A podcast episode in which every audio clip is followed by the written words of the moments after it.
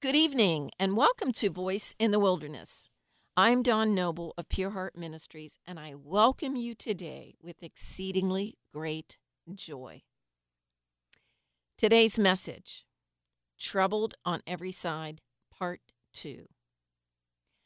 Last week, I asked the question Have you ever had times in your life when you have felt troubled on every side? Let me answer that question. Of course you have. No one escapes trouble. Life can bring so many ups and downs. It's called suffering. When the Bible speaks of suffering, let me be clear, it is not speaking of a physical ailment like cancer, arthritis, heart disease, autoimmune diseases. Suffering in the Bible is a trial, a difficult situation that we are up against that could involve loss, persecution, injustice, anguish. I mentioned the biblical figure Job last week. Now, Job endured intense suffering loss of his family, loss of his wealth, loss of his home, loss of his health.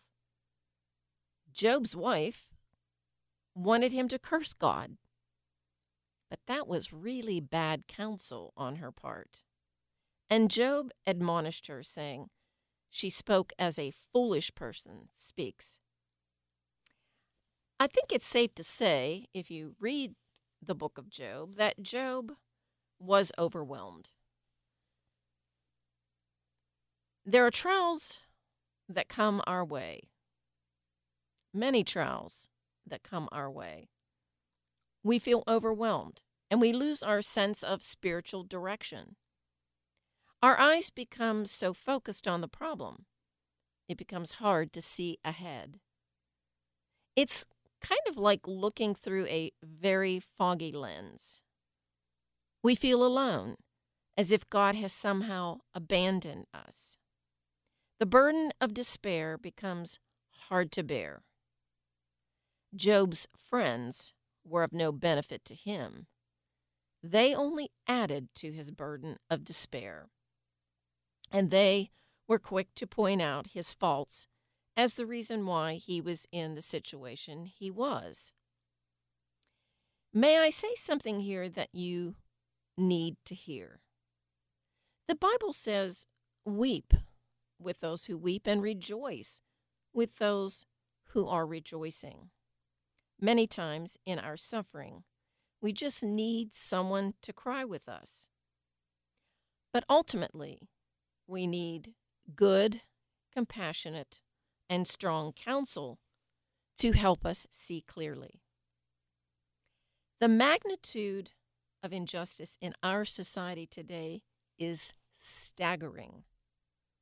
Do you know how many times I've heard of stories where contractors started a project at someone's home, demanding cash up front, and then never returned after one week, maybe two weeks?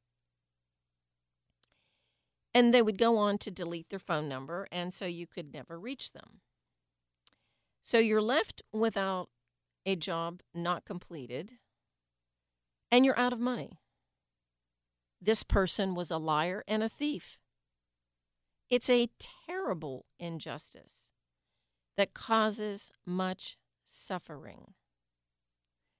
And I know that if I've heard that story many times, you've heard that story as many as I have.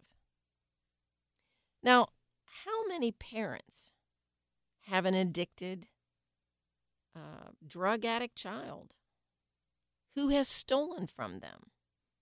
Sometimes practically everything they have, except the kitchen sink. Now, I've heard that story many times, and this is an, a very unfortunate, common situation. Again, much suffering from the loss of money and other valuable things, on top of a child, their own flesh and blood, who is a drug addict. These are raw and painful situations, that are repeated every day in our society that cause deep suffering for those who are struggling to handle either the injustice, the sadness, the mental anguish, the loss. Think about when a relative dies and the estate becomes a great point of contention. Who is going to get what? And there becomes a fight, an argument, a battle. And sometimes it can even go as far as a legal battle. Now, this causes much suffering. When there are breaches between loved ones, it is so mentally painful. You know, breaches can be caused by silly things. And then sometimes breaches are caused by serious things. But a breach is a breach. And when there is a broken relationship, I remember I remember a father telling me that his only two children, his two daughters, did not speak to him. And I thought, oh my goodness, that must be a terrible pain, a terrible suffering. Your two adult daughters will not speak to you. So, breaches are, well, they're just tough. And when those relationships get broken for whatever reason, and there can be a myriad of reasons, sometimes they are hard to put back together, sometimes very hard to heal. But in reality, there is nothing that God can't heal, right? He's the healer. So when we see these things occurring, sometimes they occur, you know, in many families. Many families have breaches and broken relationships and broken trust and uh, just for, for a variety of reasons. Well, it's an anguish. It's a mental anguish. It's painful. And sometimes these things go on long enough and they become so intense and so difficult that sometimes people turn to alcohol. Sometimes they turn to drugs, even legal ones, just to soothe the pain, just to make it bearable to get through the next day. And so those are really sad situations. And I would venture to say, knowing what I know about a lot of different people, this is common.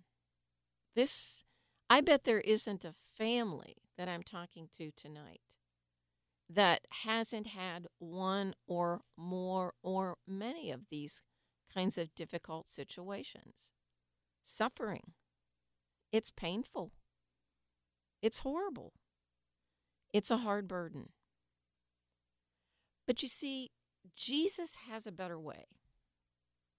And in Matthew 11 29 and 30, and I'm reading out of the New King James Version, so if you have your Bible close by, open it up to Matthew chapter 11, and we'll look at verse 29 and 30. Jesus says this, these are his words. He says, Take my yoke upon you and learn from me, for I am gentle and lowly in heart, and you will find rest for your souls. For my yoke is easy and my burden is light. Now, you have probably heard that scripture many, many, many times. But you need to meditate on that scripture. I think we need to really grab a hold of these two scriptures, verse 29 and verse 30, and really meditate on these two scriptures. Because this is the crux, this is the core of how we make it through a trial, through a difficulty, through a really hard situation. The Bible calls Jesus the great shepherd of the sheep. We're the sheep. He's the shepherd. He's our leader. And he leads us beside still waters. And he helps us to lie down in green pastures.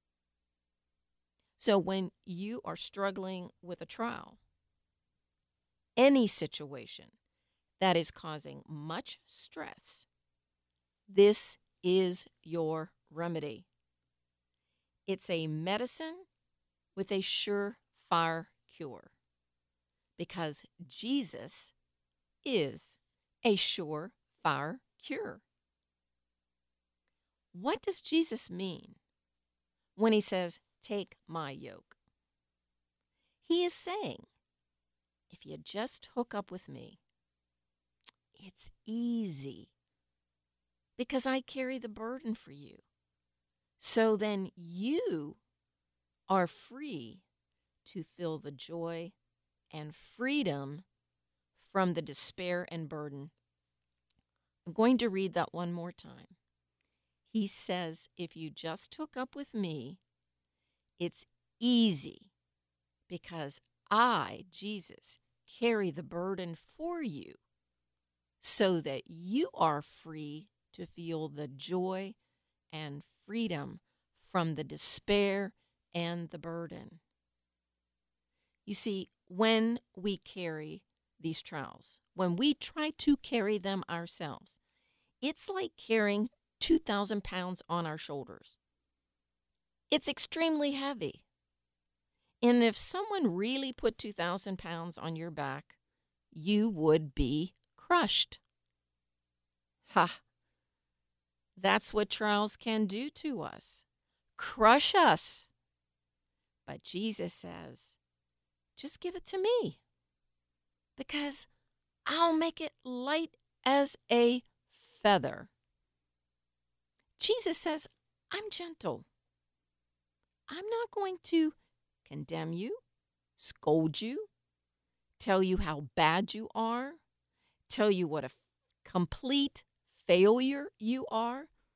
Oh, I I've heard those words. I've heard the enemy speak those things into my ear. And there was you know, there were moments when I really believed I I believed the enemy's lies. But no, not Jesus. Not Jesus. He is not going to do that. He is not going to condemn you. He says, if you will hook up with me, you will find rest for your weary soul. You know, that sounds like a good deal to me. I mean, you can't find a better deal. This is free. This isn't going to cost you anything financially, but it will cost you to take time your time to spend with Him and to rest and to find strength again. Because, see, in the rest, that's where you're going to find the physical strength to keep enduring the trial. He leads us to green pastures. That's what it says in Psalm 23. I'm, I know you're most of you are familiar with Psalm 23. He leads us to green pastures.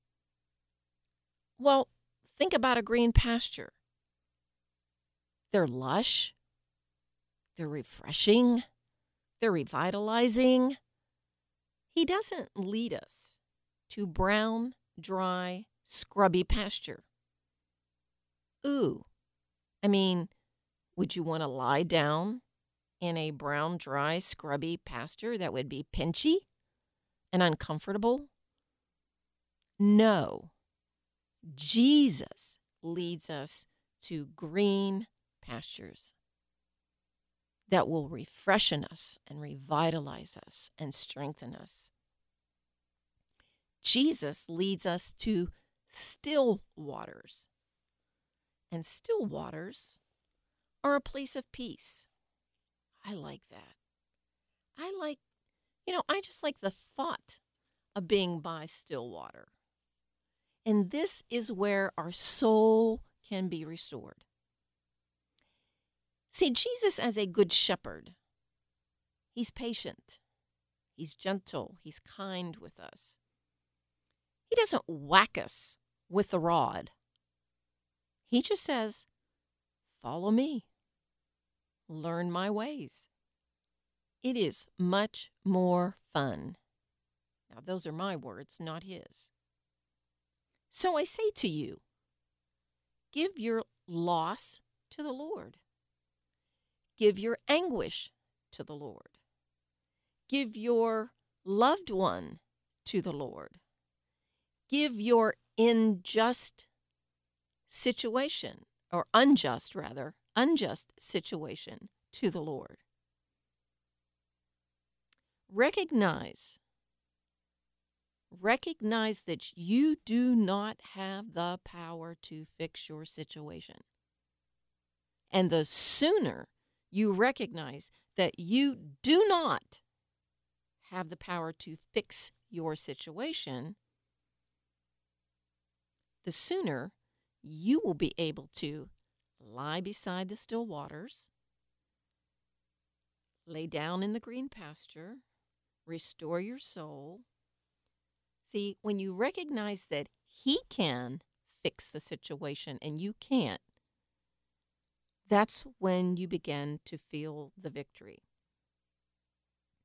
In Acts chapter 27, Paul was on a ship to Rome with 275 other men. Now, Paul warned that the sailing then was dangerous. See, the he he he knew the Mediterranean Sea. He said this is going to be dangerous. And the scripture says he perceived that the voyage would end in disaster and much loss, not only of the cargo and the ship, but also of lives. But the owner of the ship ignored Paul's warnings, and soon after, guess what? They were in the midst of a nor'easter. And for two weeks, these tempestuous winds never ceased. And they were tossed to and fro and they went 14 days without food. The ship finally wrecked. Yep. And everything was lost. But no lives were lost because the angel had come to Paul to warn him that there wouldn't be any lost lives. So they all s- escaped safely to land. And then out of this bad situation, it led to a great healing revival as a viper, a, a poisonous viper snake had attached itself to Paul's hand in the fire there that they had made on the island. And when they saw that he shook it off and he didn't die, uh oh, they thought he was a god. So then he went and healed tons of people. Now, this was a pretty rough trial, I would say, because personally, I can't imagine being on a ship for two weeks, tossed up and down without any food for that length of time. I, I personally really cannot imagine that. But because Paul stayed strong through the trial, there was a kingdom blessing, and many people were healed on this island. You see, when we are in the midst of a trial, we can try to navigate the rough waters ourselves, or we can let Jesus navigate for us. We, we have an option, we have a will, and we make a decision. Are we going to navigate these rough waters ourselves? Or will we just let Jesus navigate for us? You see, because Jesus knows us how to bring us through to the victory and ultimate peace. In Acts chapter 16, Paul and Silas were beaten with rods, and the Bible says many stripes were laid on them. they were thrown into the inner prison, and their feet were fastened in the stocks. Now, how did they handle this injustice? Well, at midnight, they were praying and singing hymns to God. And of course, all the other prisoners are listening to them. And suddenly, there was a great earthquake, so that the foundation of the prison was shaken. Oh, and immediately all the doors were opened and everyone's chains were loosed. Well, the keeper of the prison was about ready to lose his mind because he thought all the prisoners were going to f- flee. But Paul said, No, no, none of the prisoners have fled.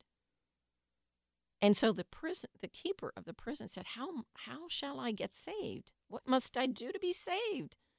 So Paul and Silas, they get the whole family of the keeper of the prison saved and baptized.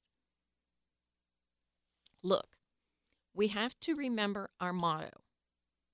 We're troubled on every side, in every way, but not crushed.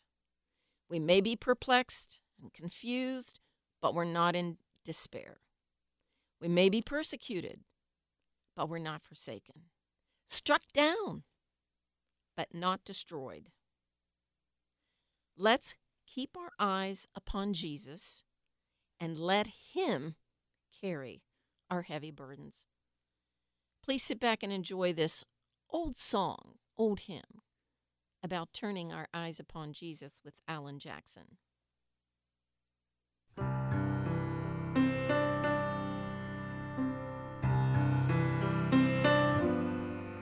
Oh, soul, are you weary and troubled?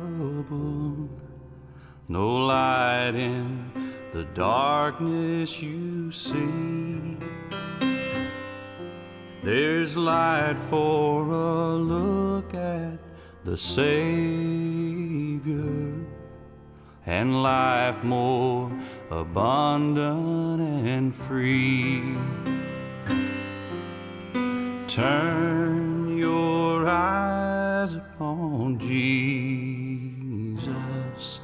Look full in his wonderful face.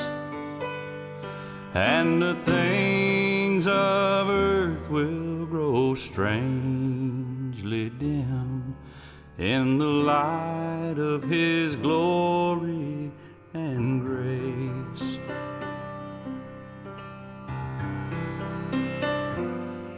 Through death into life everlasting. He passed and we follow him there. Over us sin no more hath dominion, for more than conquerors we are turn your eyes upon Jesus. Look full in his wonderful face, and the things of earth will grow strangely dim in the light of his glory and grace.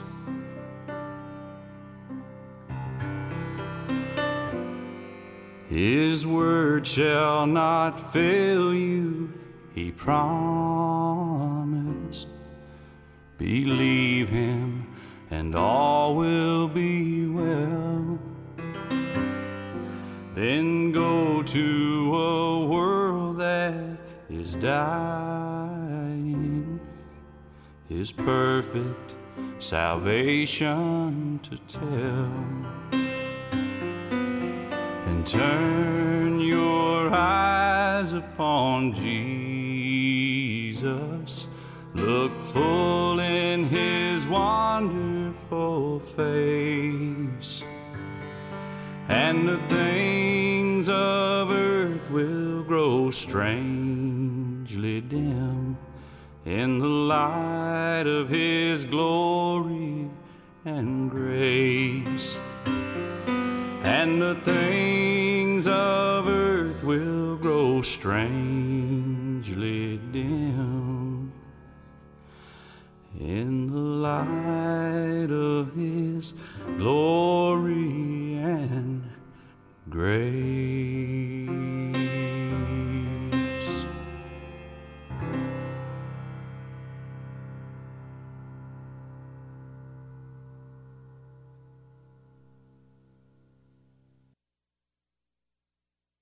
Well, this is Dawn Noble. You can go to www.pureheart.today and listen to this podcast again. By the way, I do want to invite you to the Bible study that I hold every Wednesday night at 6 p.m. We are at Top Hat Pools and Stoves, 2258 Main Street in Wheeling, West Virginia.